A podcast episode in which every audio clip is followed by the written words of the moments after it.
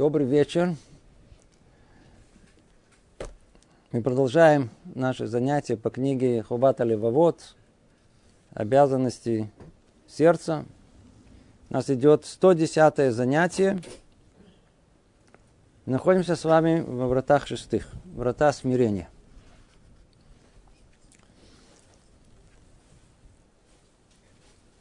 Уже прошли много глав, мы находимся сейчас в шестой главе, раздел шестой, где прояснили важность, что есть смирение, насколько важно разбираться и понимать, какое смирение истинное, какое ложное, было дано определение. В предыдущей главе, в предыдущем разделе речь шла, что нас подготовит приобретению качества смирения. Естественно, что до этого много говорили о том, насколько важно это качество смирения, насколько оно центральное в нашей душе, все вокруг этого должно вертеться. Другими словами, в душе есть противоположное смирению, называется гордость, высокомерие. Это то, что мы получаем естественным образом. А то, к чему мы должны прийти, это качество под названием смирение. Скромность, назовите ее, это, видимо, не точное, но смирение это более точно. То есть смирить свою гордость, укротить свое высокомерие. Это уже наша работа. Нам всегда э, дается только вызов. Итак, шестой раздел. В принципе, он как бы центральный, тут основной, потому что после всей подготовки к этой теме все хотят знать конкретно, как мы теперь приобретаем это качество. Что надо делать конкретно? Убеждены, всем ясно и понятно, нет большего вреда, который может принести человеку и человечеству в общем, чем качество высокомерия и гордости. В принципе, оно управляет нами, управляет нам, нами как индивидуумом, управляет нами как обществом, приносит колоссальную разруху в наши отношения с окружающим миром, на уровне индивидуальном, на уровне государственном. Если бы это качество было доминантным в душе нашей, то в мире был бы уже давно мир, спокойствие, и в семье наши отношения с людьми, между обществами разными. Что надо конкретно делать? Отвечает нам Рабейну Бахия, говорит так. Тому, кто желает обрести качество смирения, обрести уже качество смирения. Мы сейчас говорим о том, как непосредственно надо это обрести качество смирения. Следует держаться следующих десяти правил. Видите, снова, да, Рабейну Бахия, очень упорядоченное мышление. Три, семь, десять. Есть определенные правила, которые надо соблюсти.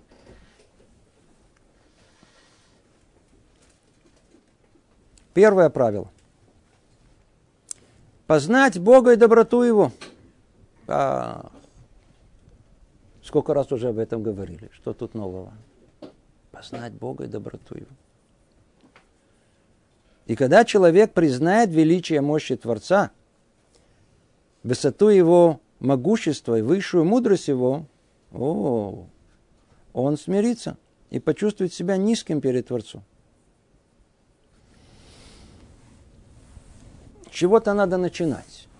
Начало всегда с какой-то точки, базы, с которой все остальное должно, на базе этого должно все остальное строиться. Говорит Рабейну Бахия, смотрите, тут не надо, мы сейчас дойдем до деталей. Но вначале, как база всему, человек должен в первую очередь был быть смиренным перед самим Творцом. Потому что картину, которую мы наблюдаем, как раз наоборот. Гордость человеческая, она позволяет нам говорить слова, кто сказал, человек, это звучит гордо, да, сказал Горький, по-моему. И после этого в разных вариантах мы это повторяем. Человек, это звучит гордо, так это мы воспринимаем. Чтобы не было такой интерпретации, которая ведет за себя массу негативных последствий, то первое, что нужно сделать для себя, это осознать, тут сказано познать, осознать величие Творца, мудрость Творца. Как мы это сделаем? Это естественным образом у нас уже находится в нас. Вот смотрите. Каждый человек, каким бы гордым он бы ни был, у него всегда есть кто-то, перед кем он преклоняется. То есть перед кем-то он свой нос все-таки, да, опускает. Видите? Это, да. То есть вы иногда приходите, не знаю, там, к врачу. Человек чувствует себя... приблизительно, если не центр мира, ну, по крайней мере, вами он точно управляет. И такое ощущение, что человек находится на, на, на вершине там, Олимпуса, он управляет нашей жизнью. Вдруг захол, зашел туда профессор, который, по-видимому, чуть выше его. Вдруг все лицо его резко меняется. Он начинает, вот, так сказать, себе от тона, который... он твою жизнь, значит, то ли жить, то ли умирать он решал. Вдруг он начинает лебезить перед человеком, который, по его мнению, находится на профессиональном уровне выше его. Видел своими глазами. Видел много других сцен, когда, когда вы точно так же их видели, тогда как, как некий служащий где-то в банке или где-то в государственном учреждении точно так же ведет себя горделиво, считает, что управляет всем, что есть вокруг, и заходит начальник, моментально, как видно, как лицо его меняется. То же самое, я знаю, в какой-то субординации в армии, да, приходит какой-то старшина, там всех орет, кричет, о, он, зашел лейтенант, и тихо отогнул голову, и тихо-тихо уже себя ведет. И так во всех областях.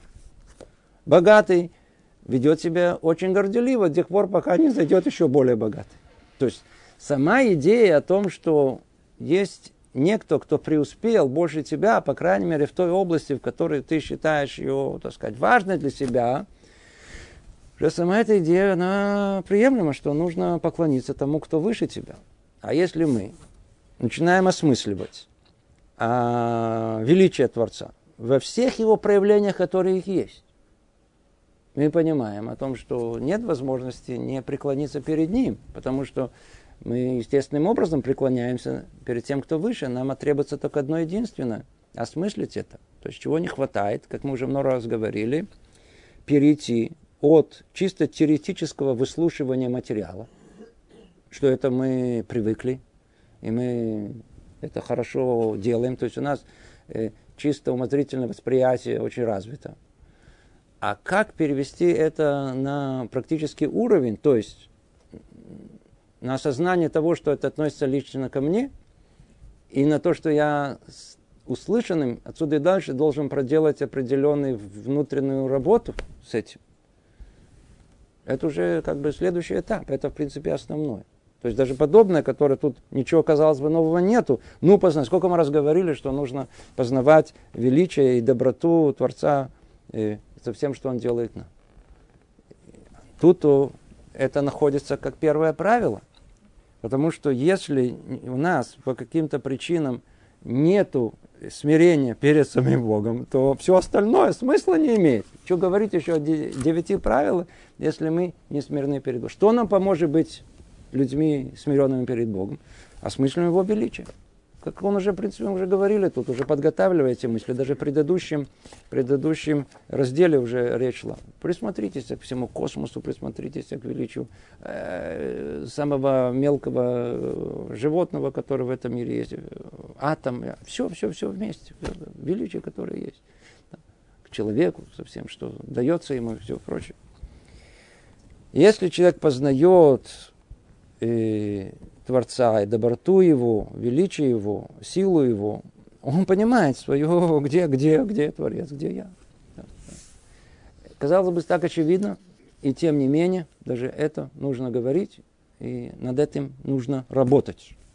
Это первое, что есть. Первое правило. Первое правило – признать величие Творца. И тогда что? Как он говорится, только и когда человек признает величие мощи Творца, высоту его могущества и высшую мудрость его, он смирится и почувствует себя низким перед Творцом. Да, да, да, да. Перед другими людьми это сложно, сейчас будем выяснять, но перед Творцом Надеюсь, что это не так сложно, да, гораздо легче. Второе правило. Знать обязанности, которые накладывают на человека Тора и разум. Читать божественную книгу Торы, овладевать мудростью, основанной на постижении разума, мудростью письменной Торы, мудростью устной Торы, выводя из всего этого условия смирения и указания относительно того, в каких случаях оно уместно. О-о-о. То, на первый взгляд, какая связь с, со смирением? Речь тут идет об учебе. Такое правило второе надо соблюсти. Знать обязанности, которые накладывают на человека Тора и разум. Вся книга этому была посвящена. Вы обратили внимание, кто помнит, первая часть, там мы разбирали и первые врата, и вторые, и третьи. Там много говорилось вначале о том, что разум обязывает, а потом, что Тора обязывает.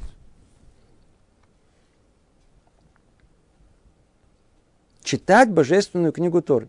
Овладевать мудростью, основанной на постижении разума, мудростью письменной Торы и мудростью устной Торы. Ну так скажите по-простому, учите Тору и до свидания. Какая связь вообще со смирением? Какая тут связь со смирением? Учитесь. Вовсе нет. Мы это увидим не только тут, увидим и дальше. Это вопрос у нас... пробудится каждый раз заново.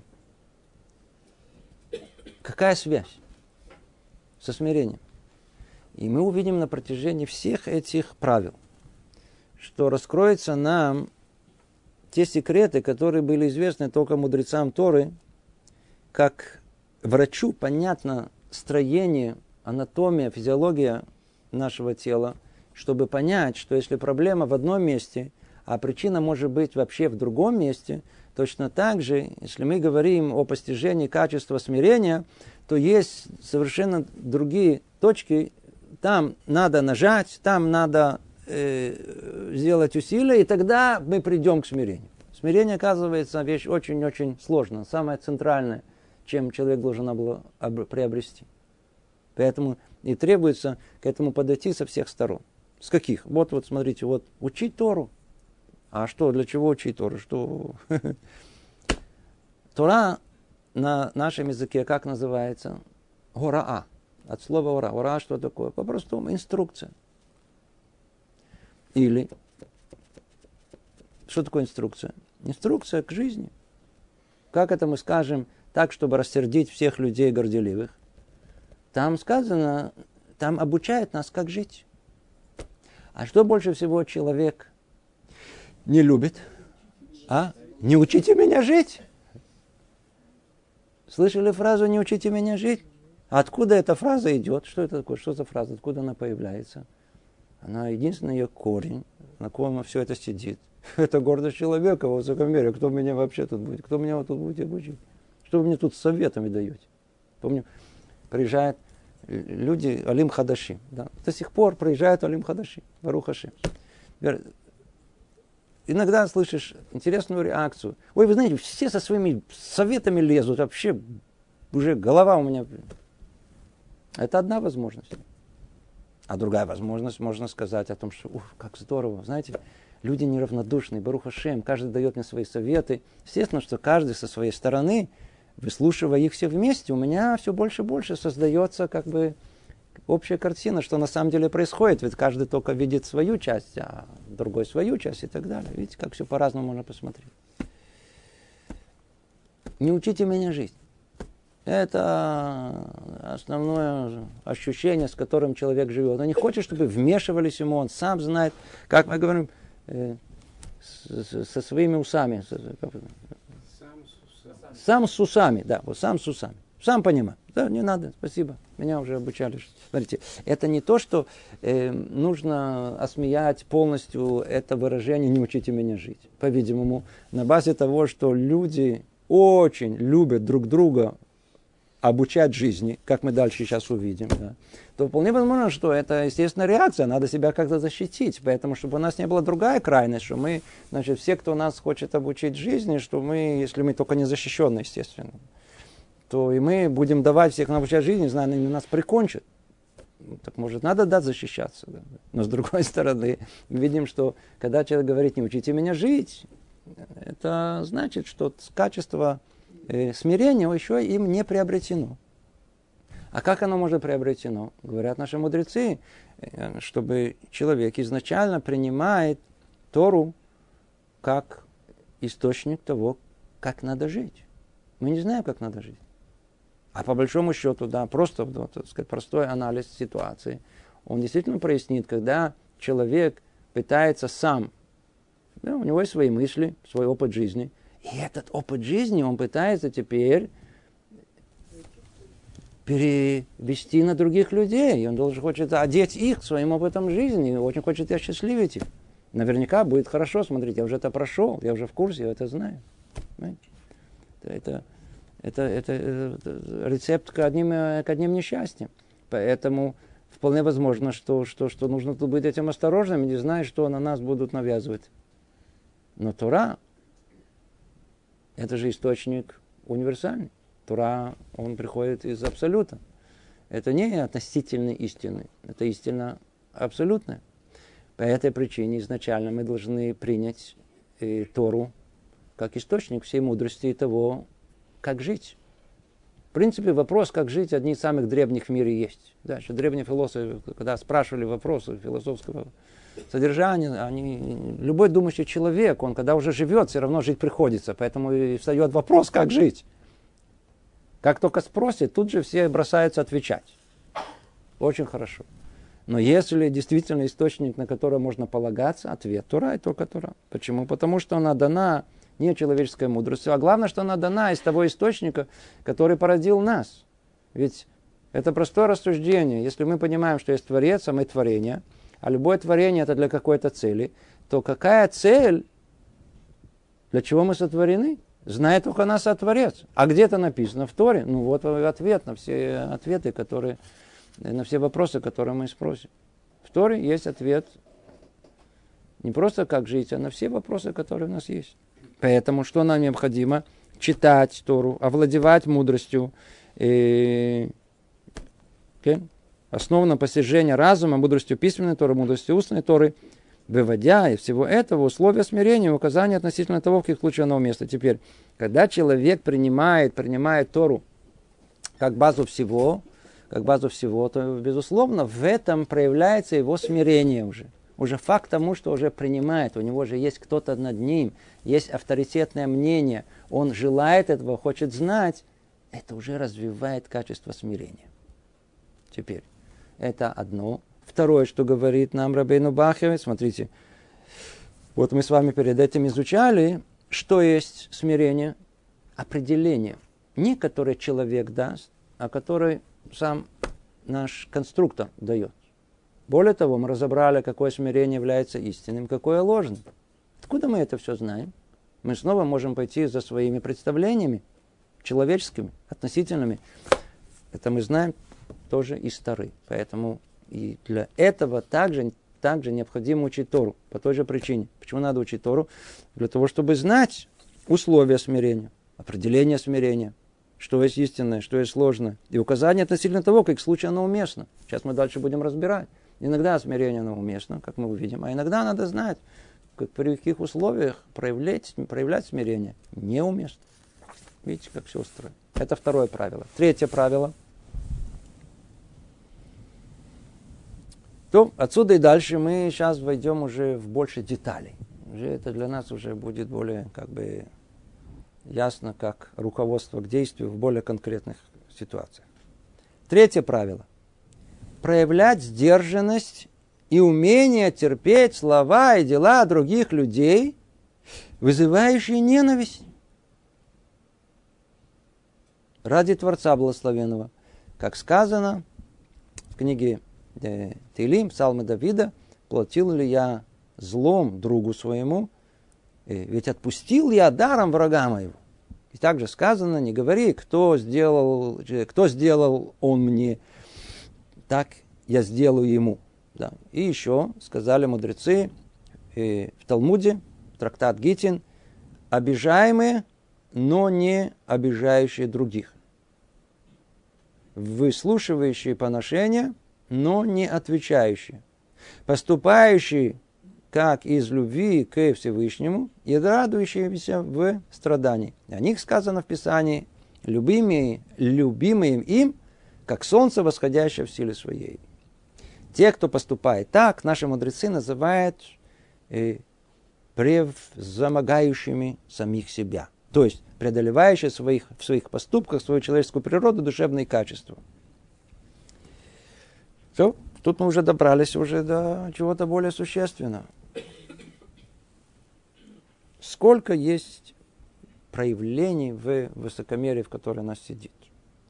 Одна из них – это несдержанность и неумение терпеть слова и дела других людей, вызывающие у нас э, негативные качества. Тут сказано даже ненависть. Называется, ну попробуй только нас задеть. Ну только попробуем, только попробуем. Я человек культурный. Я буду говорить очень культурно, буду говорить мило, хорошо, да, но только заденьте меня. Видел картину своими глазами, незабываемую. Стояла очередь. И люди очень культурно там стояли, никто не толкался, в общем, была такая очень хорошая атмосфера. Появилась в этой очереди женщина с ребенком, и все говорят: ребенок, ну, я такой, это большая редкость. Это было в аэропорту, в, в тех местах, откуда мы приехали. И ребенок, это большая редкость, и надо, ребенка надо пропустить. И все сразу: ребенок надо пропустить, надо пропустить. Пш, смотрите, какое, пш, какое поведение достойно похвал. Появился какой-то нахал, знаете, всегда есть какой-то нахал. И он, значит, без очереди. Что вам сказать? Что тут началось? Вдруг вся культура в один момент исчезла. Э, слова, э, словарный запас, по-видимому, полностью поменялся. И отсюда и дальше вы можете приблизительно знать, что сказать. Ну, знаете, только не трогай меня. Вот только тронешь, отсюда и дальше вдруг люди начали кричать, орать, вести себя самым недостойным образом. Это то картина, а такую картину, о чем надо, мы ее видим у себя в доме. Верно, нам не надо далеко ходить между мужем и женой, с детьми. А ну попробуйте нас задеть. Задеть нашу гордость, задеть наше высокомерие. Что, какая наша реакция? Начинаем кричать, начинаем орать, начинаем доказывать свою правоту. Нет. Снова я тебе докажу, а ты кто такой? Слова и дела других людей, вызывающие у нас ненависть, негодование, неприятие, как угодно назовите это.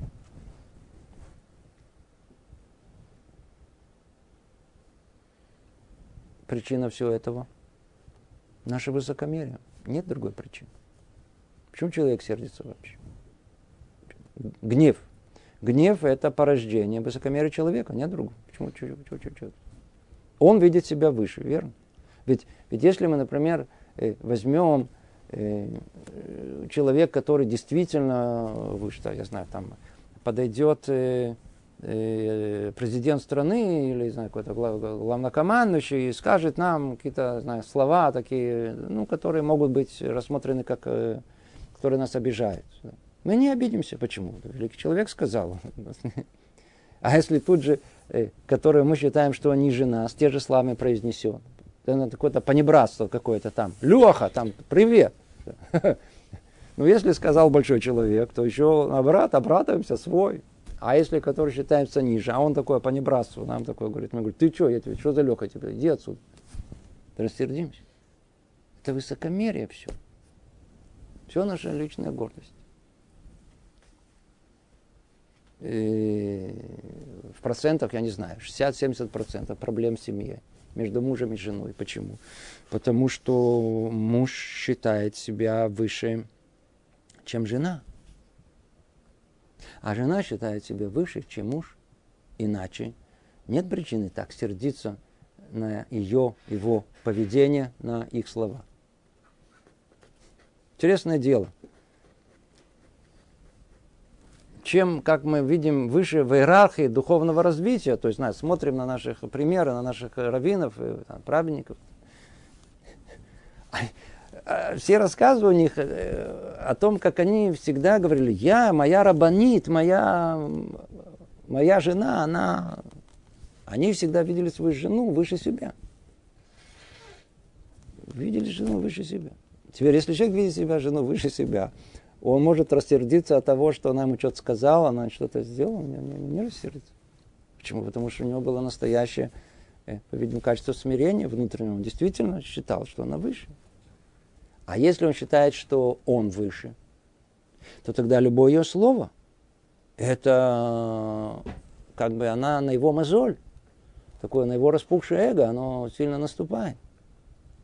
И человек должен решить, по крайней мере, признаться в том, что да, мое эго распухшее, да, я гордец, да, я человек высокомерный. И пока я еще не в состоянии, как тут сказано, проявить сдержанность и умение терпеть слова и дела, вызывающие во мне такое негодование моей жены. И все то же самое, теперь переведите те же слова жены по отношению к мужу.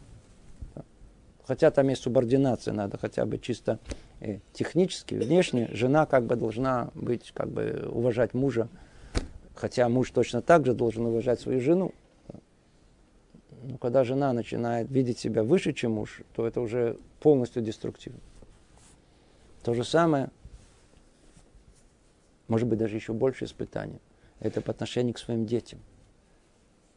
Самая большая, по-видимому, беда наша о том, что мы настолько привыкли видеть себя в качестве родителей, какую-то отдушину для своей гордости, высокомерия, чувствовать себя, вот, ну, по крайней мере, своими детьми.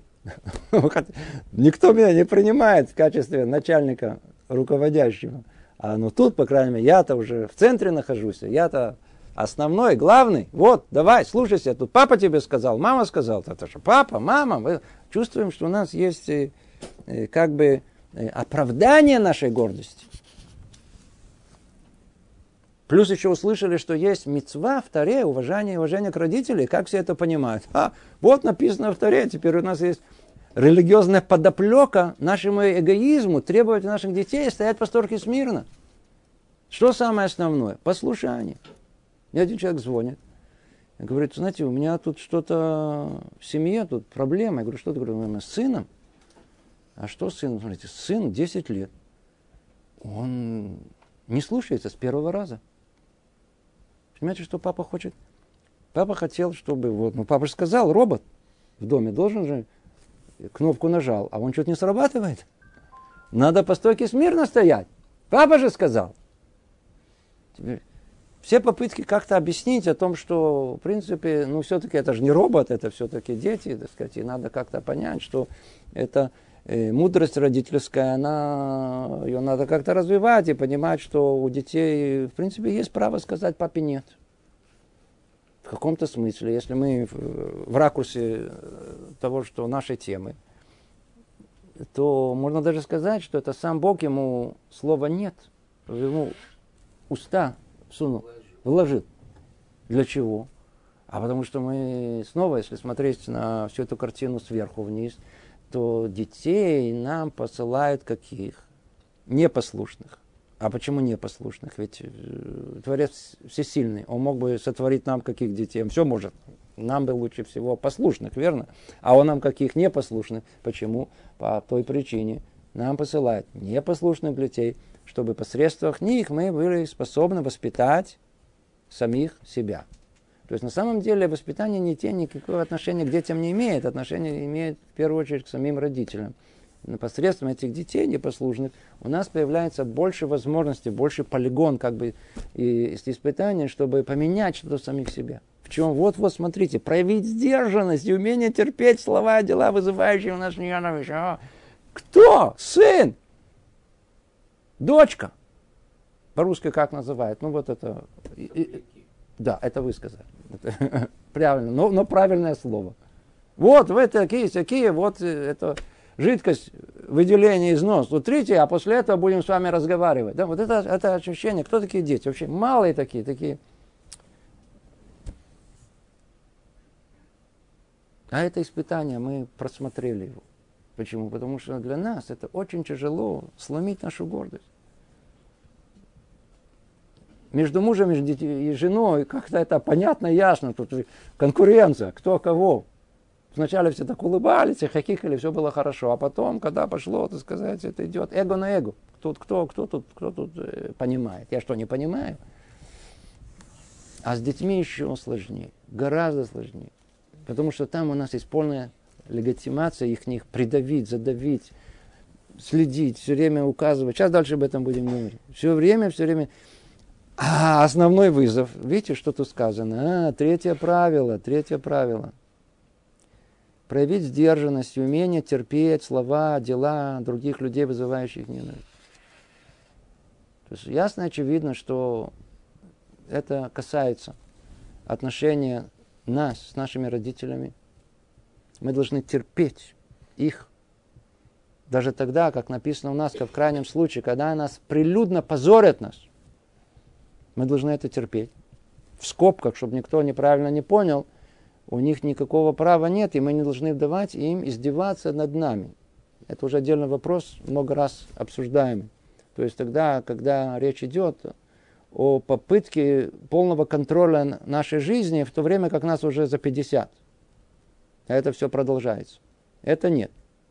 А вот терпеть, если есть какое-то оскорбление наших родителей, даже в присутствии, в самом таком неприс... в месте, где вы больше всего бы не хотели бы их бы присутствовать, они туда пришли и там нас опозорили, тем не менее, нам нужно молчать. И надо быть сдержанным и иметь терпение. Точно так же в отношениях между мужем и женой. Быть сдержанным, особенно это требуется от мужчин, так сказать, от них требуется больше. Женщин меньше, но от них точно так же требуется работать над собой, знать о том, что сейчас мы дальше дойдем, все эти обиды, вот эта тема тут есть, самая центральная тема, все эти обиды, корень обиды, он точно такой же, как и гнева, только это разное проявление. Мы можем проявить как реакция на э, то, что задели наша, нашу гордость, наше самолюбие, можем проявить это в активной, явной форме, да, то есть мы проявляем это, это называется гнев в, извне, а есть, можно впустить это вовнутрь, и это то же самое, но будет называться только как обида. И тогда, в принципе, особой разницы нету. Естественно, что обида – это твоя проблема, ты сама себя ешь, по крайней мере, меня оставила в покое, да. А, а гнев, он выливается в ярости, в слова, в скандале и так далее, приносит больше вред. Но корень один и тот же. Один и тот же. Поэтому мы видим, что тут это сказано, видите, как цитируется из Гитин, о том, что кем мы должны быть. Говорят мудрецы, предпочтительно, лучше, что мы были, забрали, взяли сторону тех, кто, кого обижают, а не те, которые обижают других. То есть мы те, которые должны выслушивать поношения, то есть здесь выслушивать всякие разные не очень хорошие слова, но не отвечающие им. Так должно быть. Так должно быть. Так должно быть с родителями, так должно быть между мужем и женой, так должно быть в отношении с детьми, что это самое большое испытание для нас. Так должно быть с соседями, с друзьями, с сотрудниками на работе, с окружением вокруг себя. То есть обратите внимание, только чтобы не было снова путаницы. У нас нет правила подставить вторую щеку. Об этом речи не идет. Человек должен всегда э, защищать себя от э, недостойных людей. Говорит э, э, Хафец Хаим, э, надо быть э, бесхитростным, незатейливым только с Богом. Да? Тамим. Тамим – это такой бесхитростный, незатейливый. А вот с людьми... И неподозрительным, да. А с людьми нет. Нужно быть, проверять людей. Почему мы не знаем, кто, с каких ненамерений, которые есть.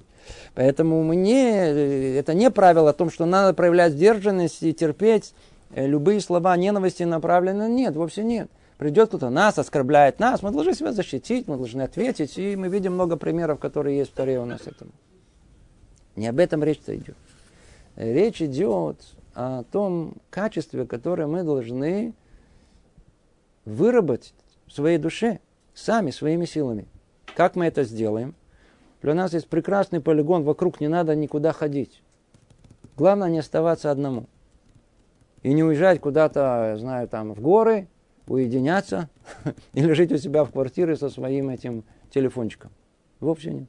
Всего лишь каждый из нас, у нас есть те или иные связи семейные, которые есть, и они колоссальное вот, поле испытаний. Соседи, на работе, вся, любая субординация, все, пришел начальник, что-то сказал, ну, что вы так сразу, как говорят, выпали в осадок, что вы вдруг, вдруг, вдруг ваше лицо почернело, потемнело и так, а, нет настроения уже, уже.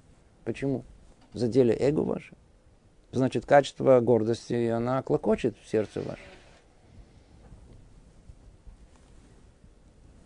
Тут система очень-очень-очень сложная.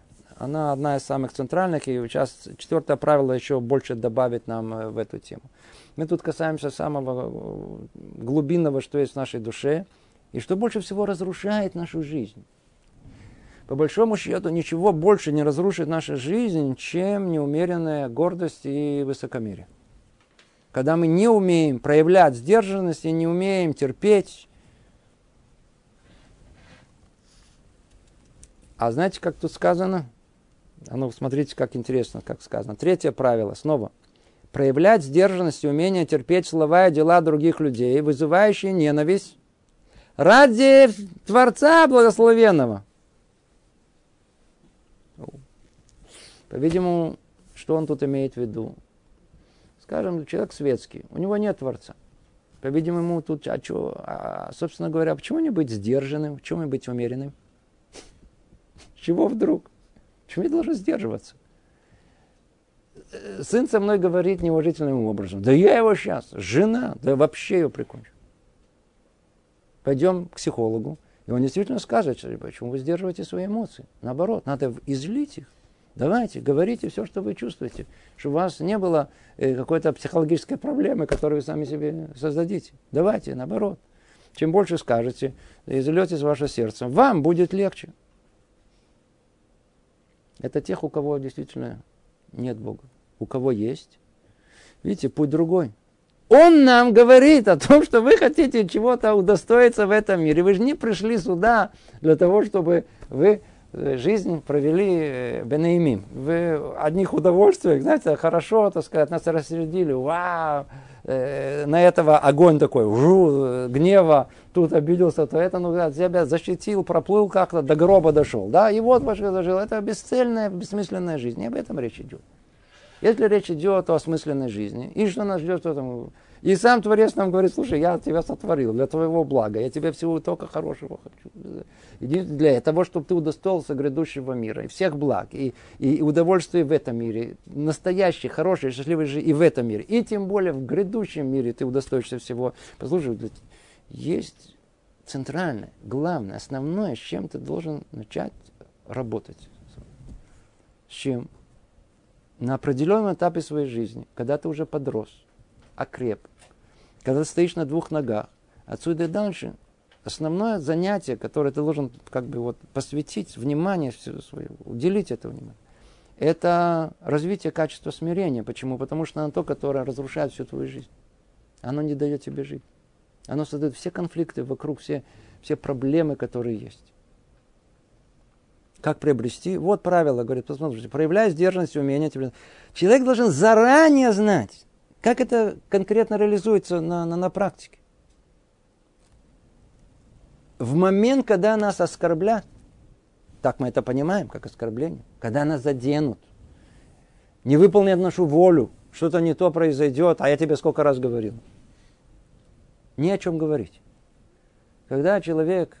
он находится в состоянии то ли обиды, в момент, когда это чувство приходит, как эмоция сильная, тем более в гневе, э, вот эта когнитивная деятельность у него уже практически отсутствует. Кстати говоря, это обнаружили, исследовали, делали эм эр ай, такой функциональный, прямо в момент, когда человек гневается, смотрите, знаете, значит, па-па-па-па-па, вот это, а потом, как заразгневался, такой ж-ж-ж-ж-ж. Там вообще нету деятельности этой, этой э, где э, мозг работает. То есть он все работает, но вот разум, разум, разум. Он, к сожалению, отключается. Какая единственная возможность, да, существует? Вот когда мы тихо, спокойно сидим тут. Ну, при, что называется, батикваше, в, в, в, в надежде, что пока еще тут никто не начал нервничать. Когда мы разбираем чисто теоретически этот вопрос, у нас хотя бы в этот момент есть возможность себя подготовить к тому случаю, когда мы уже вот конкретно придем к полю боя. Точно так же, как это, знаете, как подго... курс молодого бойца. Вот мы сейчас едим, вот и вот можно даже начать прямо сейчас тренироваться. Как? Закрываем глаза и начинаем представлять о том, что я сейчас приду домой, а мне муж снова: ты что не убрала? Я же тебе сказал о том, что тут надо не так, это поставить. Почему ты мои тапочки трогала? И пошло-поехало.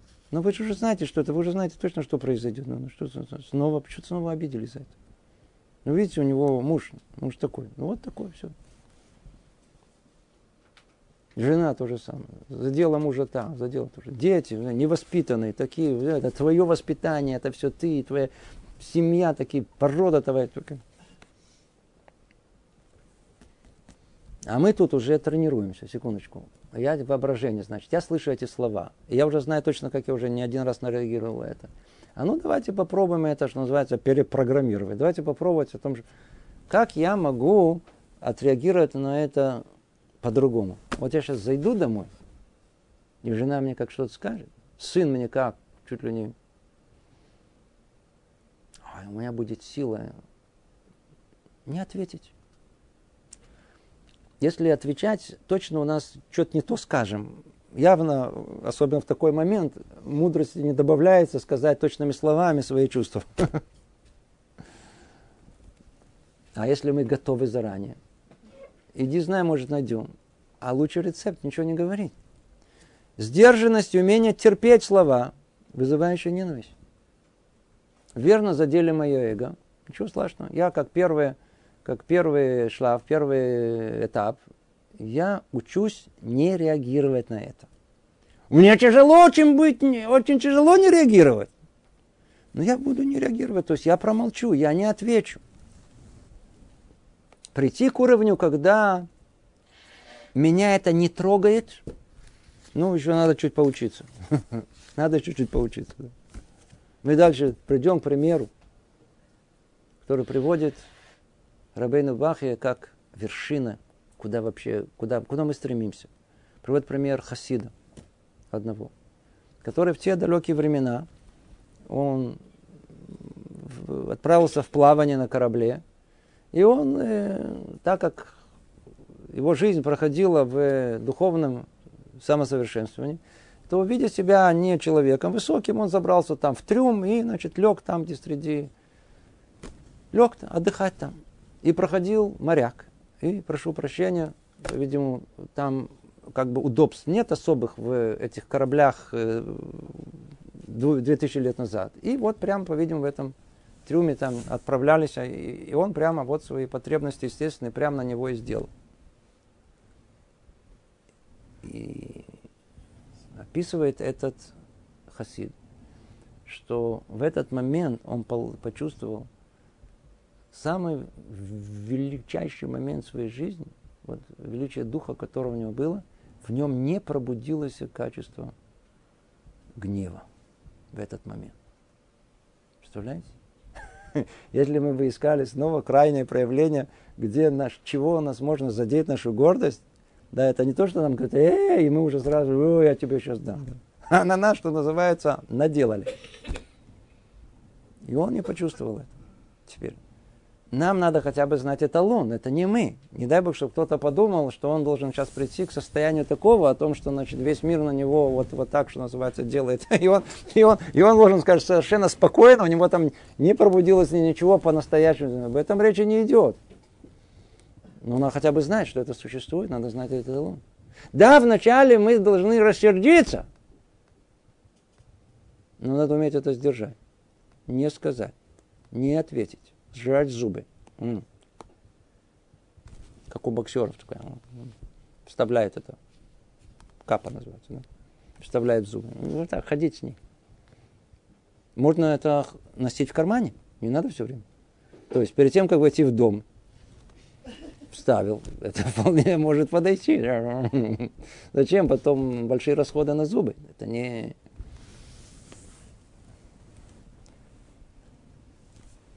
Все книги Мусара, они для того, чтобы мы могли теорию превратить в практику.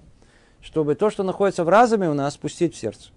Чтобы мы могли слова, которые простые, сказанные, тут, ну что тут, тут, казалось бы, уже всем ясно и понятно, что надо проявлять сдержанность, умение терпеть слова, дела, вызывающие у нас негодование. Надо уметь это делать.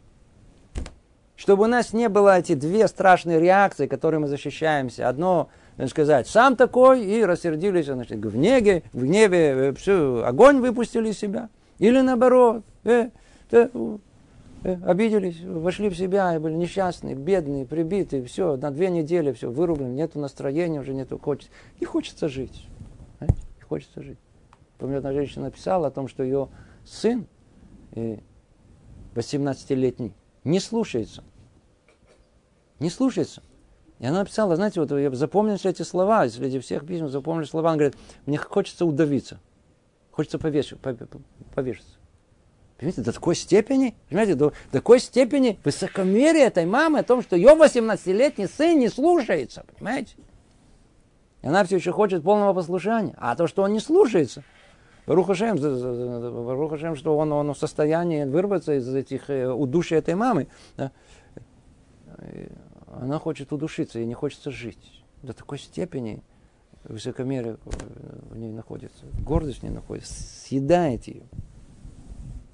Обида, гнев – это самые страшные, деструктивные силы в нашей душе. Корень их снова и снова – это гордость, высокомерие человека. Если мы работаем вот в этом направлении, изучаем эти врата шестые, естественно, что нужно до этого все остальные как базу. И мы достаточно сильны в том, чтобы уже приступить к этому. То постепенно-постепенно вдруг... Не видя себя выше, чем, чем, чем другие, у нас э, появится сдержанность, умение терпеть других людей. Умение терпеть. Сейчас называется толерантность. Видно, сейчас называется это умение. Сейчас назвали, думали этому слову. Видите, оказывается, толерантность, видите, у нас находится еще тысячелетия назад. Плюрализм. Э, плюрализм, да, надо, надо считать. Оказывается, что у нас в семье, э, видите, по еврейским, по, по, по Торе, как Тора говорит нам, оказывается, есть возможность иметь свое мнение. Да, э, муж, конечно, естественно, он правильное мнение имеет, но, оказывается, жена тоже может иметь право иметь свое мнение. И от этого этот муж не должен падать в обморок, а жена не должна гордиться от этого. Это обоюдно должно существовать.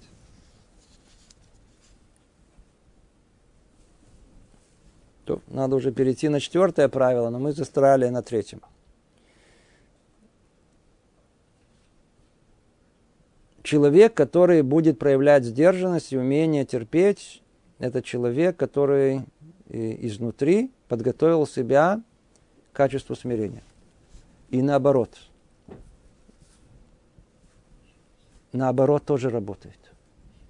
То есть, когда мы искусственным образом вначале себя снова и снова заставляем быть сдержанным и терпеть, если только правильно это будем делать, как сейчас мы разберем это через, на пятом или шестом правиле, как это правильно делать, если мы это будем делать правильно, то постепенно-постепенно мы приобретем это качество смирения. То есть называется «Ахарея маасим нимшахот алевавот» – за деяниями человека, искусственными, слышите, искусственными. Театральными порой, да. То есть когда мы себя заставляем, это не я, верно, это не ты, но ты же хочешь быть другим. Поэтому, по крайней мере, как первый шаг, научись делать вопреки своей природе. Верно, вопреки своим привычкам. Научись это делать, делай это насильно, верно, да, да, но это правильно делать. Это тебе поможет, осознание, что это правильно делать, поможет тебе, делай еще раз, еще раз, еще один раз. Тут прояви сдержанность, тут промолчи, тут терпи, тут не гнев. Смотришь, постепенно-постепенно, вдруг то, все, о чем мы говорим, начало доходить до сердца. Почему? Потому что вдруг человек начинает понимать о том, что, во-первых, это возможно. И он начинает понимать, что действительно можно промолчать. И он понимает вдруг, что о том, что на самом деле все идет из-за моей гордости, потому что я себя умнее всех. понимающий всех, лучше всех, сильнее всех, красивее всех, не знаю, все я, я, я, я, я. Все от этого идет. А если я на самом деле вижу себя в нужной пропорции, такой, какое есть, так, как говорит нам наши мудрецы, видеть, видеть, уметь видеть достоинство других людей. Это то, что от нас требуется. Сейчас дальше будем разбирать. Видеть достоинство друга. А все люди, они, они, они не в разных областях, они, они, они все, все, все по-разному. Кто-то не рассказал мне, что в разговоре с одним человеком выяснилось, что он там не знает какую-то личность, которую все знают. Ну, естественно, ему сразу как, а, а чё, кто он такой вообще, ничего не знает. Сразу его как бы записал в категорию людей, которые, так сказать, необразованных. И через какое-то время ему пришлось с ним встретиться в других, при других обстоятельствах, и вдруг выясняется о том, что его познание в другой области намного выше, чем у него есть. Это маленький пример, а из него тысячи других примеров, когда, когда наоборот. Действительно, вполне возможно, что в какой-то области есть достоинство наше перед другим человеком, а в другой области в нем есть достоинство. Мы приучены видеть только свои достоинства. А если мы приучены себя видеть его достоинство, вдруг мы увидим совершенно другую картину, что все на самом деле выше нас. Жена выше нас. Жена выше нас. Мы не говорим о том, что как должно быть. Мы говорим, каким ощущением муж должен зайти к себе домой. Кто придет домой? Жена там, она та, которая, в принципе, все. Без нее вообще бы пропал. И на самом деле это так оно и есть. Надо только это по-настоящему ценить. Желательно даже выражать. Дети, они не обязаны мне ничего вообще. Не уважать меня, ни клюв, ничего. До такой степени. Слушай, до такой степени. Кто? Теща? Все, мне полагается вообще по, по всему. Вот во все, как она все полагается, как она все. Права вообще, во все, все, что говорит. Мама со своими наставлениями, не, ну это мама вообще, про, это, про маму вообще речи не идет. Да. Кто? Босс? На самом деле он прав, по большому счету. Действительно, тут я запорол, тут я не досмотрел, но мы же вечно себя вечно оправдываем, ищем, кто виноват, и да, и всегда виноват начальник, вообще не понимаю. На самом деле мы внутри сердца знаем, что мы... Тут что-то не то. Значит, он прав. Везде. Сосед там накричали. Действительно, в принципе, я видел только свою сторону, его не видел. Если я был бы на его месте, точно бы я видел так, как и он. И вдруг мы увидим совершенно другую картину жизни. Со всех сторон. Все люди, которые вокруг нас есть. Все как один. Ведь они э, все как один э, направлены на нас, самим Богом. Ведь снова, давайте до конца быть э, последовательны. Если мы люди религиозные, и есть Бог, и Он управляет этим миром. Значит, все, что с нами происходит, включая все частные детали, все направлены им. Нет ничего случайного, верно? Значит, тот факт, что вокруг меня есть такой сосед, у меня такая жена, у меня такие дети, у меня такая свекровь, у меня такая теща, у меня такая... Все, это заранее запрограммировано, условно говоря. Для чего? Для того, чтобы я именно этих людей, а не других, считал выше себя. А как только я вижу их выше себя... По-настоящему. Да? Но это уже длинный путь. Надо начать искусственно, а потом уже дойдет и до естественного состояния. Если они выше меня, то во мне не пробудется гнев, если они будут говорить не те слова или действия, которые будут противоречить мне. Не будет. Это будет естественным образом.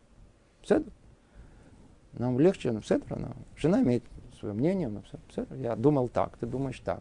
А сын сказал вообще сейчас, вообще такое, какую-то грубость мне сказал. Сын, сын, смотри, я сожалею, что ты говоришь такие слова, с папой так не разговариваю. Так надо отреагировать, с папой так не разговариваю. Или с мамой так не разговариваю. Да? Ну, сказать это с сожалением, но тем не менее у него есть какая-то возможность себя высказать. Так мы построим свое «я», построим свое качество, самое основное, на базе которого произрастают все остальные добрые, хорошие качества, которые в человеке. Она называется смиренность, противоположность гордости и, и э, высокомерию. Мы, видимо, тут остановимся, потому что уже не, не успеваем начинать следующее правило. Там тоже есть продолжение, точно такое, как мы, условно говорили, тут в третьем правиле, в Драташем, надеемся. что это продвинет нас в самой важной работе, самосовершенствование, построение своей личности. Мы сейчас находимся в самом центре, в самом сердце этого вот нашего «я». Это, это вот построение нашего смирения. Все вертится вокруг нашего смирения, нашего высокомерия или высокомерия, или смирения. Это одно из двух, в какой пропорции это находится, когда это уместно, когда это неуместно. Рат Ашем, поговорим более конкретно в следующий раз. Будет много-много самых существенных деталей, которые касаются нашей жизни. То, благодарю за внимание. Всего доброго. Привет из Иерусалима.